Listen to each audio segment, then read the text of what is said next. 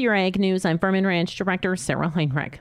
The February FAO Food Price Index averaged 131.2 points in January of 2023, down 1.1 points or 0.8% from December, marking the 10th consecutive monthly decline.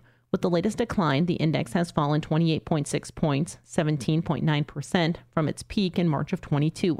The cereal price index averaged 147.4 points in January, up fractionally from December and 6.7 points above its level one year ago.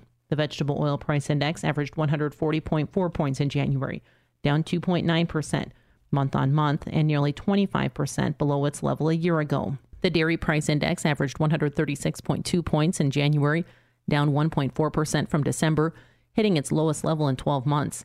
The decline in January reflected lower international prices of butter and milk powders. The meat price index averaged 113.6 points in January, down marginally in December, continuing the decline for the seventh consecutive month, but it still stood 1.3% above its year earlier level. Finally, the sugar price index averaged 115.8 points in January, down 1.1% from December. In 2021, the average dollar spent by U.S. consumers on domestically produced food returned 39.4 cents as property income. Property income is income received by owners of capital assets, such as land, equipment, and intellectual property, after they pay for inputs, labor, and output taxes. 39.4 cents as property income marked a 0.3 cent increase from a revised 2020 estimate of 39.1 cents, and the second year in a row in which property income's share of the food dollar set a record high for USDA's Economic Research Services Food Dollar Series. The share of the food dollar that compensates labor through salaries and benefits was 50.3 cents in 2021, a 1.2 cent decrease from 2020.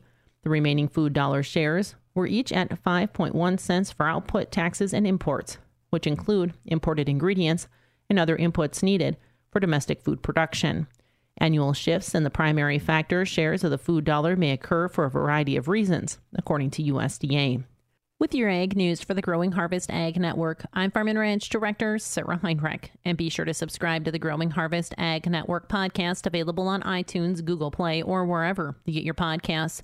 Once again, I'm Sarah Heinrich for the Growing Harvest Ag Network.